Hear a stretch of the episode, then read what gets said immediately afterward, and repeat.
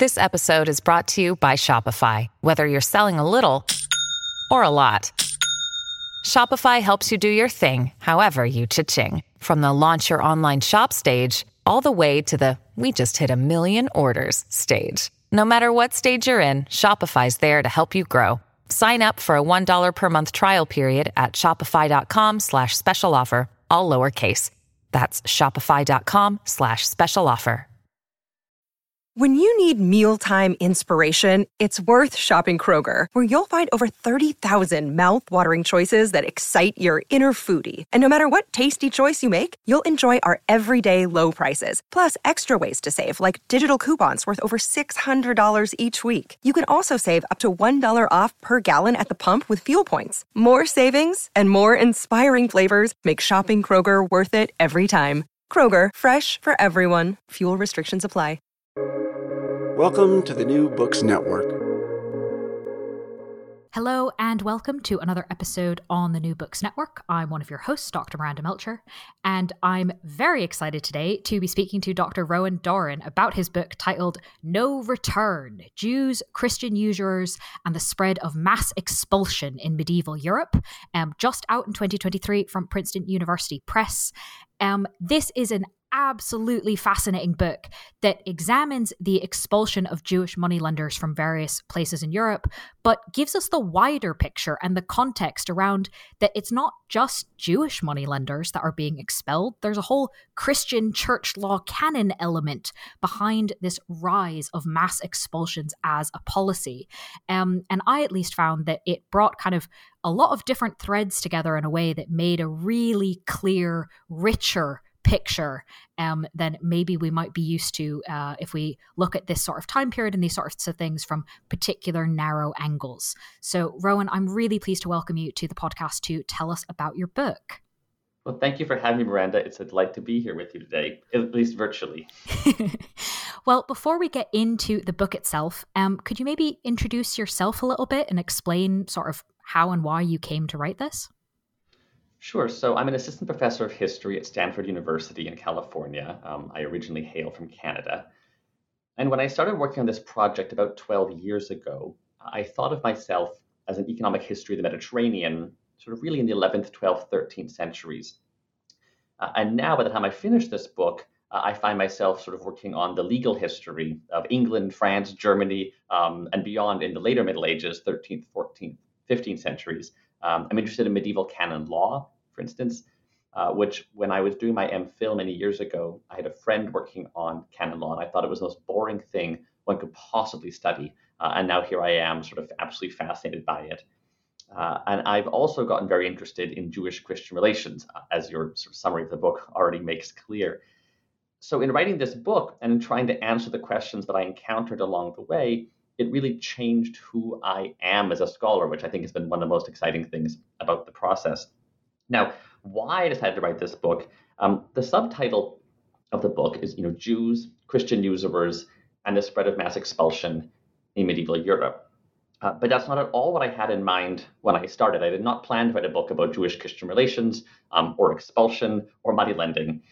Uh, I started off, uh, as I mentioned, interested in economic history, and I was particularly interested in uh, questions about citizenship um, and how merchants used citizenship and multiple citizenships as commercial strategies, particularly the Western Mediterranean. And in the process of researching that, I came across repeated expulsions of Italian merchants from Barcelona and elsewhere in the Crown of Aragon.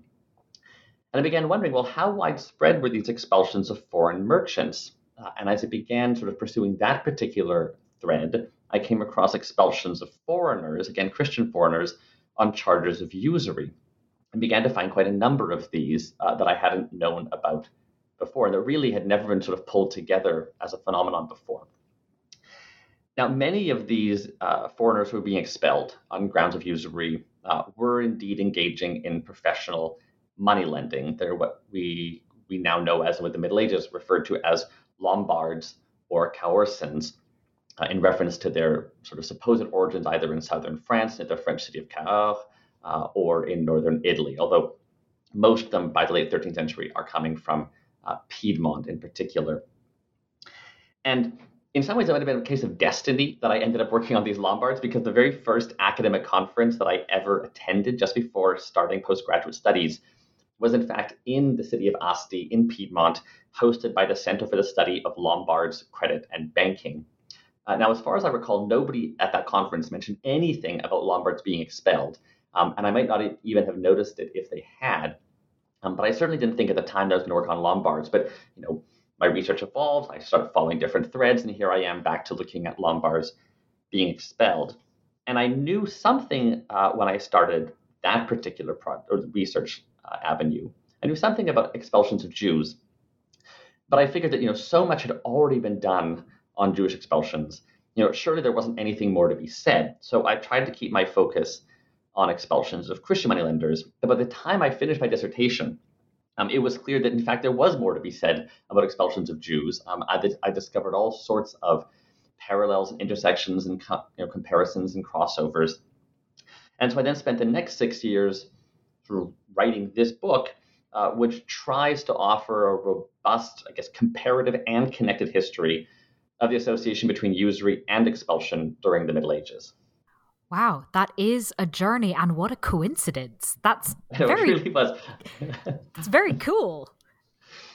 Um, thank you also say for sharing who that. wants, yeah, go ahead. Tell anybody wants to work on this topic, um, you know, the nice thing about doing research in Piedmont um, is that you know the wines and food of Piedmont is delicious. So you know when, when yeah. I should have known when I was setting on a research topic um, that I should choose my research interest based on sort of excellent food and wine. But that again was a happy coincidence.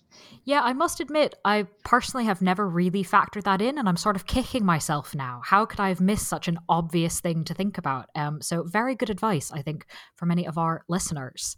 Um, and I think something you kind of raised in that answer the idea of um, money, what we would call money lenders, or what was called then. And there's obviously the book goes into much more detail than we will, but I think it is quite important for us to sort of start with a foundational understanding of like what exactly is it that we're talking about here because usury and money lending can quite often get inf- conflated but I learned from the book that there is an important distinction um, and there were lots of things kind of changing around the profession of money lending in this time period. So before we get into kind of who got expelled and where and when and why, can you help us understand kind of what did professional money look money lending look like during this time period? Why was it sort of a profession on the rise?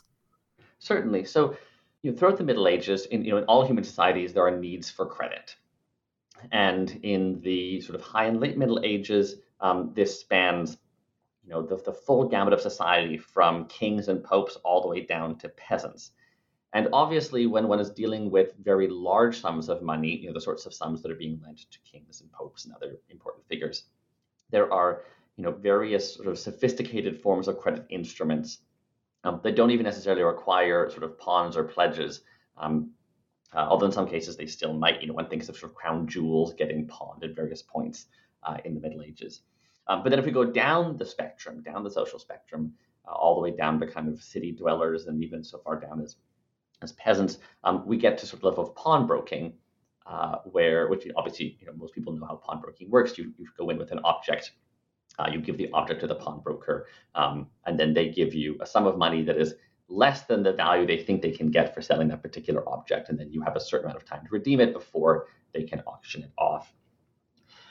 And throughout sort of the 12th, 13th, 14th, 15th centuries, uh, what's important to note is that professional credit activities. So let's say people who are, you know, formally presenting themselves as providing credit, not just sort of ad hoc lending or uh, monasteries sort of offering someone a bit of sort of a flexibility on when in fact they're going to have to pay their uh, their dues. Um, but people who sort of specialize in this uh, can be both Jewish and Christian.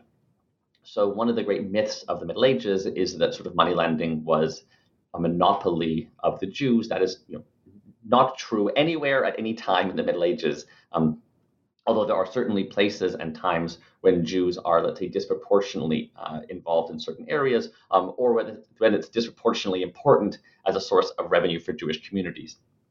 But you know, the key to the book is the fact that throughout the Middle Ages, uh, at least the high late Middle Ages, uh, credit and professional uh, money lending is being done by both Christians and Jews.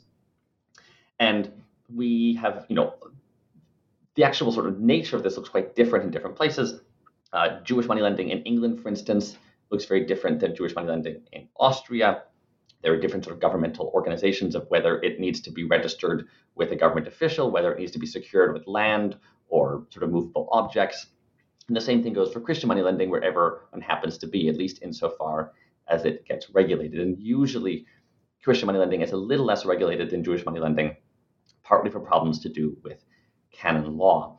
Um, now, uh, I, canon law, again, most people think is very boring. It does, in fact, have a major impact on how uh, Christians and Jews and others in medieval Europe go about living their lives.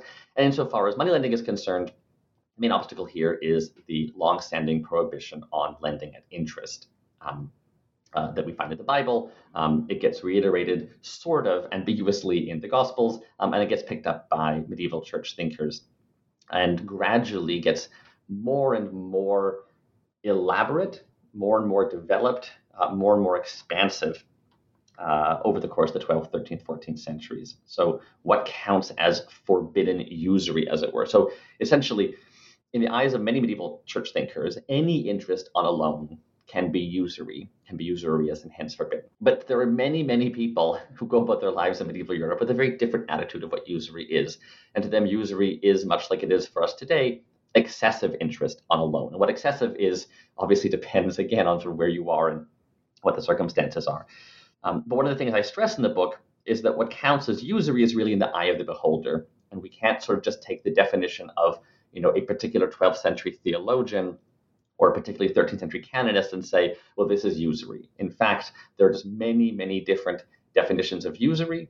Um, and there are also many definitions of, sort of who counts as a usurer and that question of kind of, you know, who is a usurer also ends up being very important to the book because there are plenty of people who are doing what might count as usury uh, in the eye of one person who do not get condemned as being a usurer uh, in any formal sense.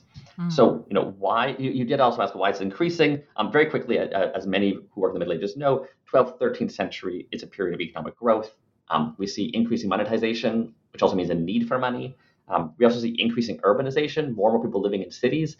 And just the nature of the trust networks living in cities means that people often no longer have sort of neighbors, major landowners to turn to for short term credit. So they need to turn to professional money lenders, and hence the importance of both Jews and Christians as professional money lenders in urban contexts in the later Middle Ages. That was a long answer. I apologize.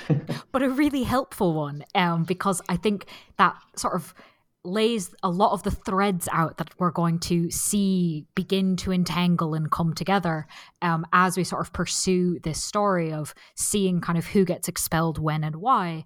Um, and kind of, I think the last piece that we might need to um, discuss before we get into that entanglement is um, on the other side, right? Usurers being expelled. Okay, expulsion as a punishment. Was that a general thing that was already happening? Could you get expelled for other things? Um, to what extent was expelling usurers in particular kind of unique within the realm of this punishment? So, from the 11th century onward, we find the expulsion of heretics. And we, although by the end of the 12th century, that sort of shifts in many parts of Northern Europe to sort of, you know, expelling them from life, as it were, sort of you, you, you burn heretics rather than banish them. Um, and then in the late Middle Ages, we have lots of expulsions of vagabonds and beggars. And then, you know, from the 13th century onwards, as I found in the first part of my research, we have plenty of expulsions of foreign merchants. And those are what we think, what you might think of as being collective expulsions. So expulsions of those who belong to a group. But of course, we also have throughout the period, and you know, indeed, going all the way back to antiquity and continuing on to uh, just with the present, uh, individual expulsions, as it were. So criminal banishment political exile. And that's happening in the background. And then there's another phenomenon, what we might think of as sort of segregation, which is uh, what in some cases happens with lepers, uh, prostitutes in southern France and elsewhere.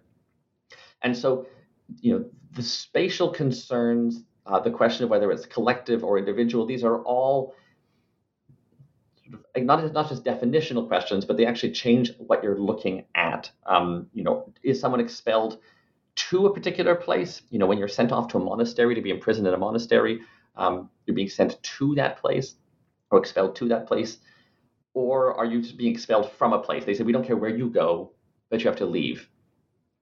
And whether you're looking at sort of groups or individuals or putting them all together, sort of changes how you understand the phenomenon. For, for the purposes of my research, I got really interested in the expulsion of groups, what we might call collective expulsion, because this was really quite new in the Middle Ages. Um, about t- three decades ago, uh, scholar Benjamin Kedar uh, had an article that really shaped me when I started this project, in which he said that sort of corporate or collective expulsion was a novel phenomenon in the Middle Ages.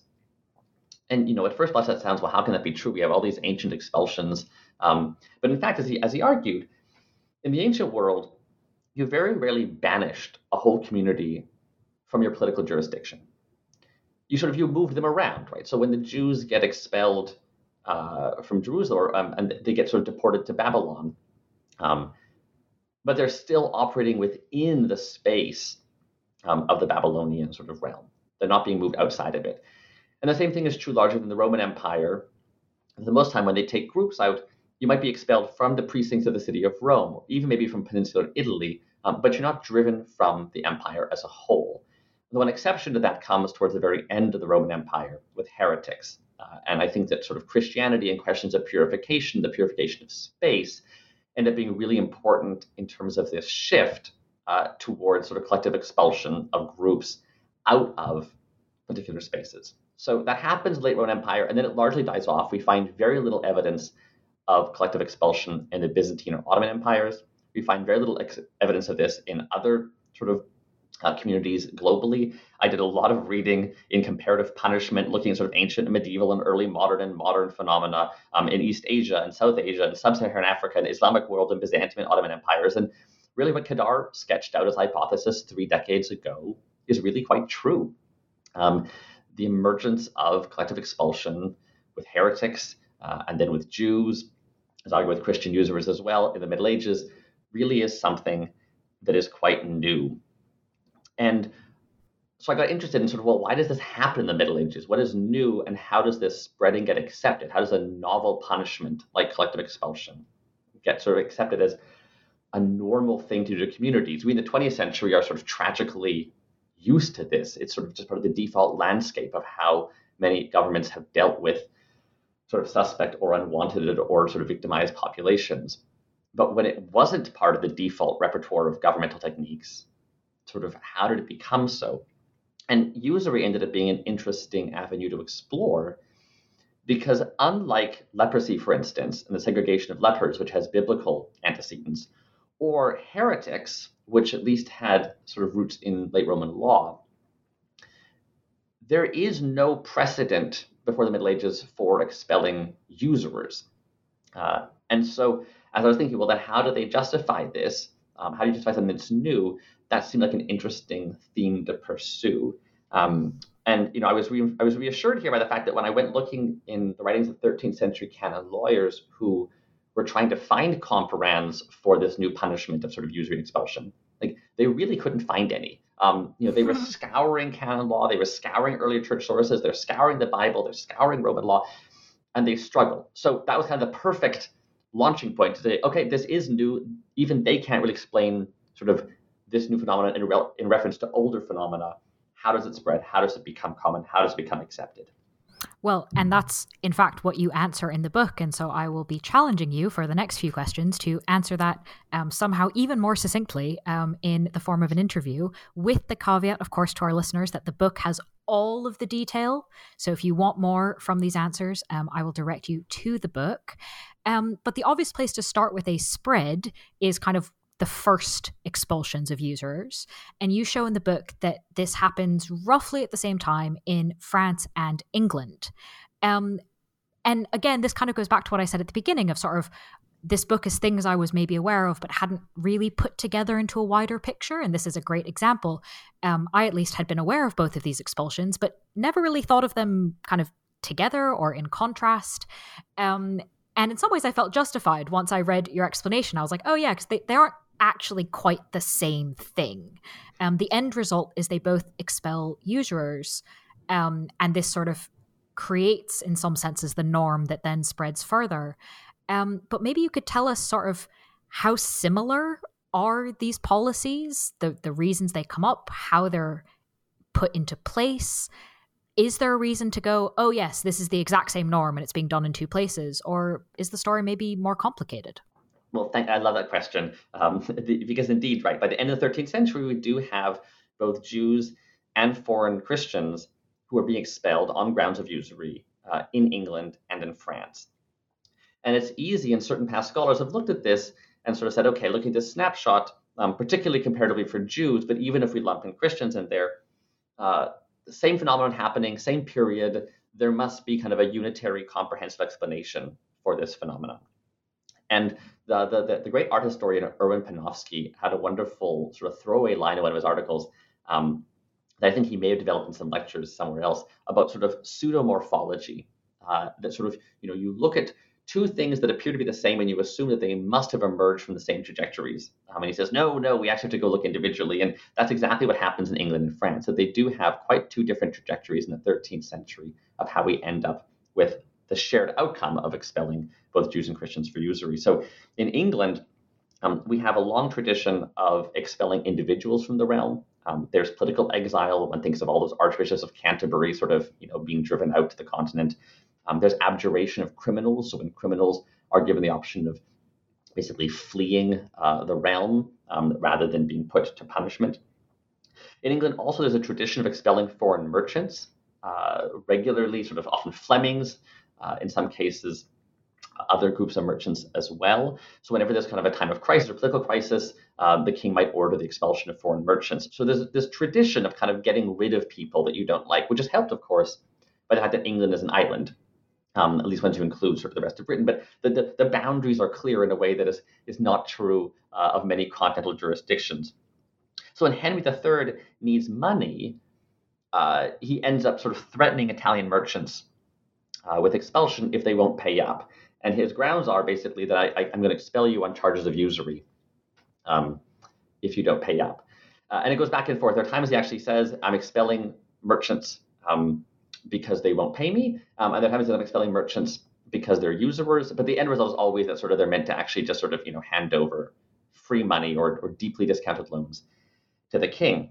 And then on the Jewish front in England, there was actually a tradition throughout the 13th century that really hasn't gotten the attention that it deserves, I think, in which Jews are threatened with expulsion if they won't do quote unquote service to the king, which again means money.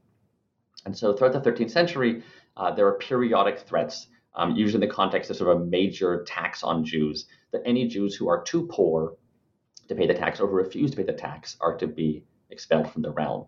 And so we have this tradition of expulsion in England um, that sort of is building. And then meanwhile in France, uh, particularly during the reign of St. Louis, of Louis IX, uh, a really strong penetration of ideology from the University of Paris, from thinkers, from theologians at Paris about the evils of usury, penetrates uh, Louis' court, penetrates other leading figures in France.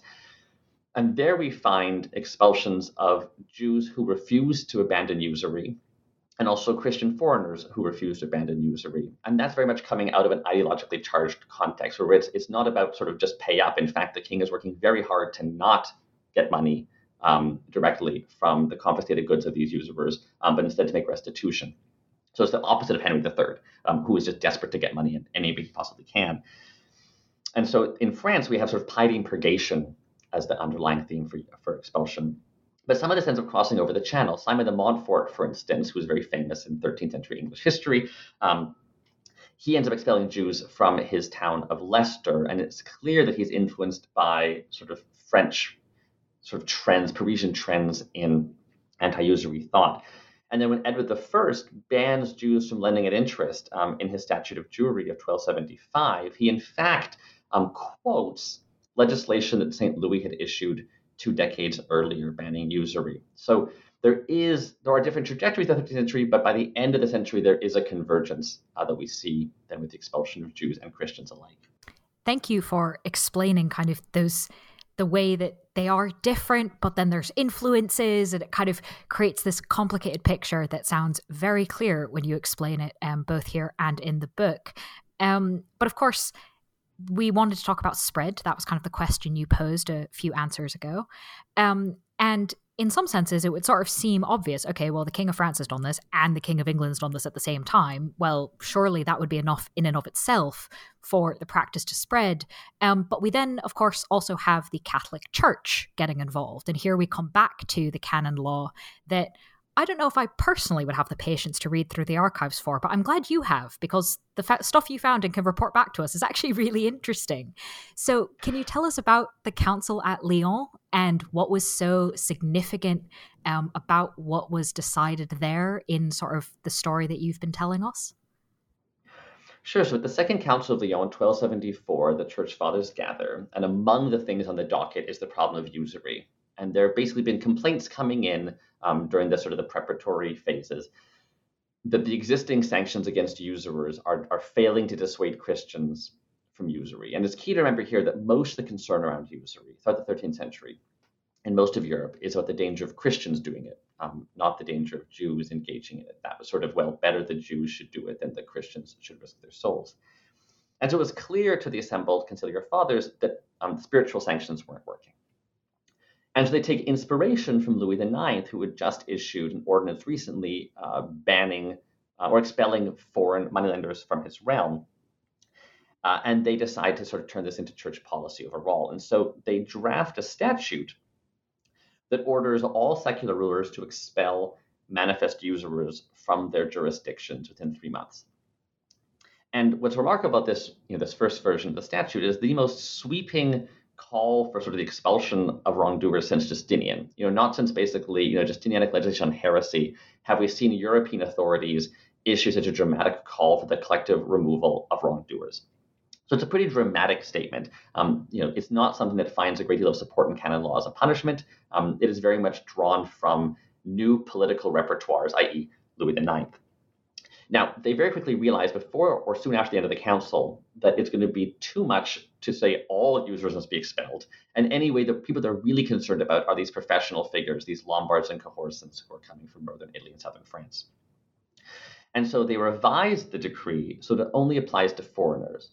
One of the problems is in the Middle Ages, like who counts as a foreigner? Right? What language do you use to capture that particular sort of status um, in a world of sort of overlapping jurisdictions and complicated political claims and all sorts of competing ideas of membership.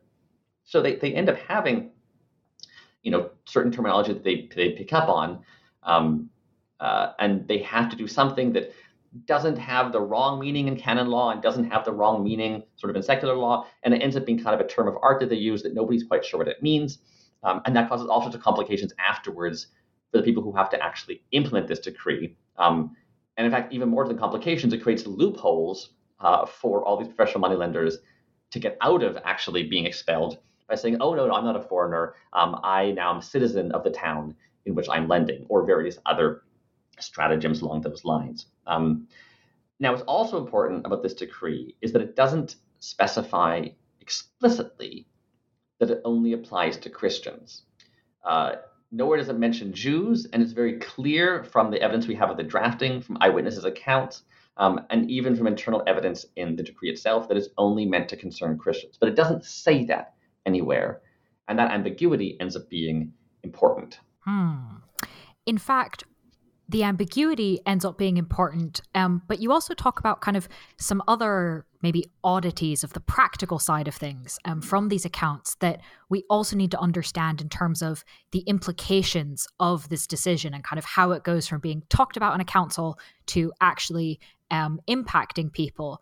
Uh, and this was, I must say, one thing I really appreciated about the book that you don't just kind of go, oh, well, it was written in canon law, therefore that must be what actually happened, um, and investigate kind of, okay, well, they made this decision, but then practically, then what?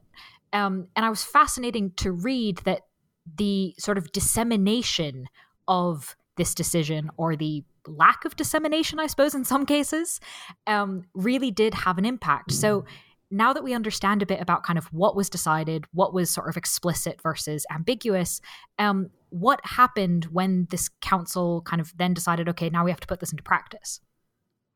Miranda, I'm so glad when you say that you actually liked reading this part of the book because uh, it was something that I struggled so hard with to make it a readable and b concise because much of the this part of the book um, is concerned essentially with silences and absences. It's sort of, you know, hunting all over the place for things that aren't there, uh, that people don't end up copying the decree. They don't end up integrating into their local sources.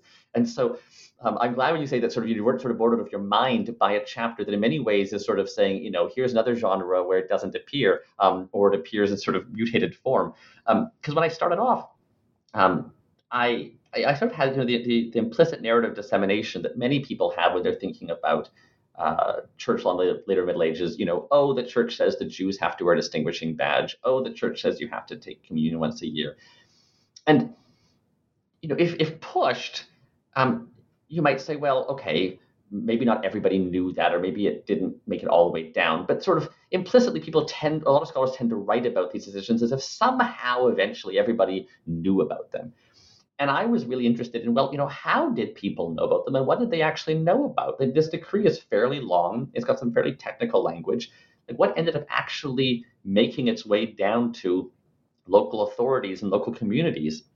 And so I try to think, well, where would you go to trace this? You know, obviously a lot of oral culture is lost, but in, in, in written terms, how would you actually track the dissemination of a new church norm? So one thing I looked at was sermons. Um, I looked at sort of lots and lots of sermons on the cleansing of the temple, um, on Jesus sort of ejecting demons, um, on condemnations of usury, and trying to say, okay, do any of these sermons mention this new requirement that you should also expel usurers from your midst? And in fact, like almost none of them do. I looked at you know hundreds of sermons, and almost none of them mention this. And it's partly because most of them hew to fairly traditional exegetical forms rather than integrating new canonical penalties they focus on sort of you know the spiritual cleansing you need to do. You must sort of spiritually cleanse yourself from usury, um, but they don't say you know go out and actually drive usurers from your town. And I was looking also at confessional handbooks and handbooks for preachers and pastoral treatises, and certainly the decree gets mentioned some of these, um, but often in very abbreviated form. Um, and frequently the expulsion penalty gets dropped altogether. Um, and instead, they pick up on another provision in the decree that says you can't rent houses to usurers. So that's fairly common, um, but often the expulsion penalties is gone. Uh, and then also many of these treatises just keep on repeating old material. They just don't update with the latest and newest decisions that are coming out. So you get sort of 15th century handbooks that are still repeating early 13th century material with none of the new stuff being added in. Uh, and then synodal statutes were probably the most painful part of this process to hunt down. uh, the um, it, at Fourth Lateran Council in 1215, um, church sort of orders all bishops to get together annually uh, for for um, for diocesan synods and to gather their clergy and kind of relate to them decisions that been made at provincial councils. Um, and provincial councils are also supposed to meet, and those are supposed to kind of uh, take new decisions that are coming out from councils and papal decretals and things, and, and transfer those down in sort of legible form to uh, sort of the clergy and their communities and their suffragan bishops. And so I figured, okay, well, you know, the church sets up this system for disseminating new law down to individual dioceses and down to the individual clergymen. You know, this would be the natural place to go hunting for the dissemination of this decree. And so I tracked down about 1,500 sets of synodal statutes from the late 13th and 14th centuries into the 15th. And out of these 1,500, and I mean, I was running all over sort of, you know, Europe, tracking these things down and writing to all sorts of know, librarians and archivists and friends that I knew in different places and old MPhil colleagues who could go and look at sort of, you know, English evidence. And I mean, really looking all over the place. Out of 1,500 statutes that I look at, only about 30 explicitly mention this new expulsion provision. And about 15 call generally for the uh, enforcement of the decree as a whole without actually saying sort of what that means. They just say, you know, enforce the new decree on usury. And so, you know, what I found, you know, looking at all these different sources was a lot of reworking, as I said, that the expulsion penalty gets dropped, and a lot of resistance that a lot of bishops and others just really weren't interested in promulgating this new penalty in their jurisdictions. And in fact, the only time that we find bishops actually enforcing it is in cases where their chapters that they're fighting with about something else um, or other local actors say to the bishops, you know, there's this decree that says you have to expel usurers from your jurisdictions, and if you don't, you are automatically suspended from office. So the only time we actually see bishops doing this is when sort of local political struggles end up, you know, invoking automatic suspension from office as a threat, and then we find bishops actually enforcing expulsion. Otherwise, there's pretty widespread noncompliance. So the obvious question is why? Right? If the church cared enough about this to make this decree, why then is it not being enforced? Great question. And I, I still, you know, there are days I wake up and I still think like, do my explanations account for like such systematic non-compliance? I think a lot of it does go down to either complicity. A lot of the bishops, in fact, are either relying on Jewish or Christian moneylenders for loans, um, or are profiting from them. So they would sort of, you know, grant a license to Christian moneylenders, for instance, and in return for an annual fee, they allow them to sort of do their pawnbroking or their money lending in other forms and sort of leave them untouched by church sanctions. So in, in some cases, it's just complicity, and we and we certainly have evidence where um, local figures or particularly zealous anti-usury activists are complaining uh, bishops are indeed complicit with moneylenders, and that's why they're not enforcing the decree. But I think there's also a lot of apathy. Uh, we tend to notice the texts when we're thinking about the history of the usury prohibition that are the most vehement and the most forceful and many of those are produced in France uh, and by thinkers associated with Paris or who are trained in that tradition, especially in the 13th century. And those individuals in that line of thinking does play an important role for the conciliar fathers at Lyon. It does shape the thinking of a number of those in the papal curia. But there's an awful lot of figures in most of sort of Western Europe, most of Latin Christendom, for whom usury just doesn't seem to be that big of a deal. Um, you know, they might repeat in some you know sermons or in their local statutes some general condemnations of usury and they'll say you know this is terrible and you shouldn't do this but they're just not all that interested in investing political capital uh, or or even spiritual capital in some cases in actually enforcing these sanctions. The view is kind of you know okay leave it to the individuals they can repent to their confessors or they can burn in hellfire i suppose. Um, i have other things to worry about. And I think in some ways it's one of the challenges of sort of everybody writing since Weber, uh, who obviously had you know lots to say about the church's usury prohibition, that we sort of assumed that the church and that the church hierarchy cared as much about usury as the surviving text said it did. But there's been surprisingly little work on the actual enforcement of these penalties, um, of the church's canonical penalties against usurers. And when you actually get down into sort of court records and you know, again, looking at expulsion in this particular case, um, we realize that a lot of these anti-usury texts are really sort of exhortative rather than being reflective of actual realities on the ground. Um, but I do think there's more work to do on how usury sanctions were implemented, and probably lots of other church sanctions as well um, that involve sort of looking past these normative texts and looking for actual documents of practice. Mm. Because, of course, um, although there is quite a lot of non-compliance for a number of reasons, um, there are a lot of expulsions. Um, a whole bunch of Jewish moneylenders or people that the state thinks are Jewish moneylenders get expelled. A whole bunch of Christian moneylenders or people the state thinks are Christian moneylenders also get expelled. Um, and you have in the book some great maps that detail kind of of those two categories where things were happening. Um, and the dots really do go together, right? Um, where usurers are being expelled, it does very quite often seem to be the case that it's the Jewish ones and the Christian ones, um, not just one group or the other. Um, but then it stops. So, w- what caused, you know, we, we've talked a bit about the kind of on the ground lack of enforcement in a lot of cases, but there's also these high level expulsions going on. And yet, the church thinkers who came up with um, this decree and as you said, sort of exhorted people on the ground to do something about it, um, seem to have changed their minds. What's up with that? Yes. so, uh, first of all, I'm glad you mentioned the maps. Uh, I was really excited when I first generated these maps, which look at the spaces in which Jews and Christian users are expelled. And, and indeed, um, uh, you know, the book looks even at expulsions of Jews uh, where usury isn't at stake. I'm also interested in sort of um, you know, what are the other reasons that people call for the expulsion of Jews? But when you actually map out these expulsions together, the maps are almost identical. And it was one of those moments where sort of I, you know, I, I plotted one map, and then I plotted the other map, and I was trying to figure out like, well, wait, wait which which is which is the map of the Jews and the map of the Christians um, and the foreigners, and they're almost identical. And that's when it really clicked that this project had to be comparative. How is it that the same spaces uh, that expel Jews, usually on, grounds of usury, are also expelling Christian usurers, um, and vice versa. So that's that was one of those moments that sort of convinced me that I had to actually spend you know six more years revising this book into a comparative and connected study, and so certainly in, in terms of actually sort of what the, the changing of minds, as I mentioned, you know the decree isn't supposed to be used or isn't intended to be used against Jews. Now, we certainly have rulers who are expelling Jews on grounds of usury, quite independent of the decree. So, um, you know, when Edward I of England expels Jews in 1290, uh, he doesn't cite the decree of Lyon as justification, um, although there's there's certain aspects of it that might be hanging around in the background, as I argue in the book. But it's not his direct inspiration. But for many other figures, uh, in the late 13th and then the 14th centuries, they do read this decree and they say, hmm, it just says expel user, foreign usurers um, uh, from your domains. And maybe that applies to Jews as well. And so we do find local authorities sort of calling for the expulsion of Jews uh, and Jews engaging in money lending uh, pursuant to the decree.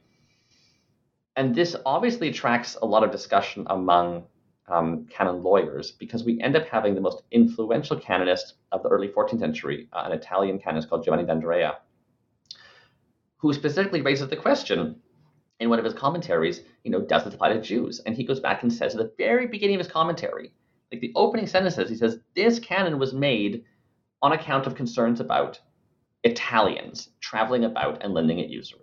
You know, that is the intent of this canon. And what's important is that um, that commentary becomes hugely sort of popular, very widely circulated.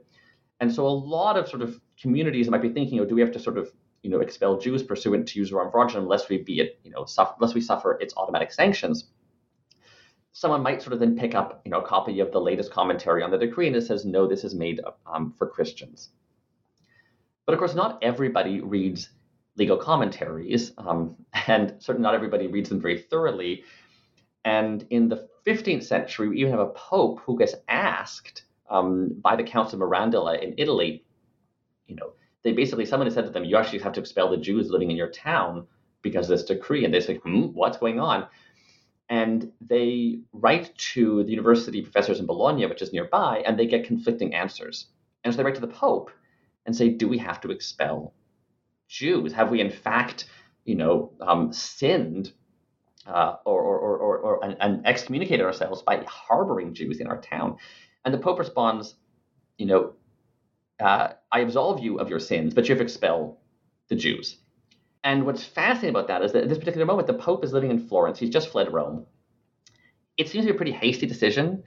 And then a few years later, people come back to him and like, really? Is that what you're supposed to do? And he reverses himself. He says, actually, oh, no. Um, uh, according to the standard commentary on the decree, um, which cites an eyewitness account, this decree was made to concern only Christians. So, no, you don't need to expel Jews.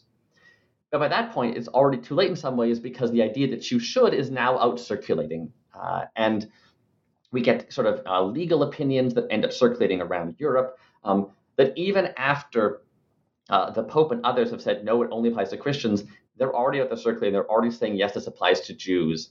And, you know, there is no sort of medieval hotline to the papal curia. Um, in many places, there's no kind of you know hotline to the University of Bologna and the law professors there. So people end up answering this question with the text that they have to hand, and those texts, in some cases, say yes, this decree does demand the expulsion of Jews, uh, and we find a number of cases in Germany in particular, um, but also in parts of Italy where Jewish communities are expelled um, for contravening a decree that was never meant to apply to them in the first place. Well, that's mildly depressing, um, but also quite fascinating to again go back to this idea of sort of how does the church disseminate its decisions, um, and remembering that kind of history as it played out is not necessarily the same as like here's an official document we can currently see in an archive. That must be what actually happened. Um, so thank you for trawling through all of those many, many, many documents um, and coming up with a coherent story to explain it um, and tell it to us now. Um, and that leads me really only to my last question, which, okay, I admit feels a little bit mean. The book has just come out. You have detailed how much work it was. Um, but is there anything you might have your eye on next? So I'm still really intrigued by these questions about the unevenness of sort of normative knowledge and the uneven sort of dissemination uh, of new laws, new norms, new ideas. That's something that I did not think that would be the outcome of this book at all, but it has really lingered with me and it makes me wonder, okay, well, what else? If this decree looks this uneven as it makes it to the ground, if it gets reinterpreted in these radical ways, what else sort of in, in medieval law ends up looking like this? And so the project I'm working on now is going back to synodal statutes uh, and other sort of local sources of law and trying to understand sort of how different canon law looks on the ground than it does in sort of the learned context. You know, if we were to write a history of what the church required based on what was being told to local communities, maybe preached in their communities, maybe sort of um, spelled out in local statutes that are then sort of you know copied down and taken back by, by, by literate priests. What would that look like? What did they think they had to do or believe about Jews or heretics or any sort of ritual practices? And how does that vary across time and place? So it's it's meant to in some ways be sort of rethinking medieval law from a very local perspective. And I'm also interested in that process in where the bishops fit in because often when they end up repromulgating these laws, they don't say by order of the papacy or by order of the council. They just say, we order that. And we have this vision often of, you know, the, at least the narrative of canon law as sort of serving as this unifying force across much of Latin Christendom over the course of the later Middle Ages. It gets more and more standardized, it's more and more centralized. And so maybe it's playing this role as Christians come to sort of be aware of their shared membership in a community of practice and belief. But maybe lots of these people on the ground actually thought that what they're being told to do was just what their bishop wanted. Like maybe they don't know that in the next diocese, the next province, somewhere else in Christendom, others are being told the same thing. If it's just being presented as I, the bishop, tell you to do this, like, is it just seen as local? So I think there's a lot of questions left about sort of what law feels like and is believed to be and where the authority is coming from. And I'm trying to answer that in my next project. Okay, please write that book and come back and tell us about it. That would be fascinating. well, thank you again. And thank you for, for, for reading my book and for for being so excited. It's, it's, it's wonderful to have an early reader and hear that what I'm trying to argue is already coming through so clearly. So thank you so much. Well, um, thank you for doing the interview. And for our listeners who might become additional readers of the book, I will remind you that the title is No Return Jews, Christian Usurers, and the Spread of Mass Expulsion in Medieval Europe, um, just out in 2023 from Princeton University Press. Rowan, thank you so much for sharing your time and expertise with us. Thank you, Miranda.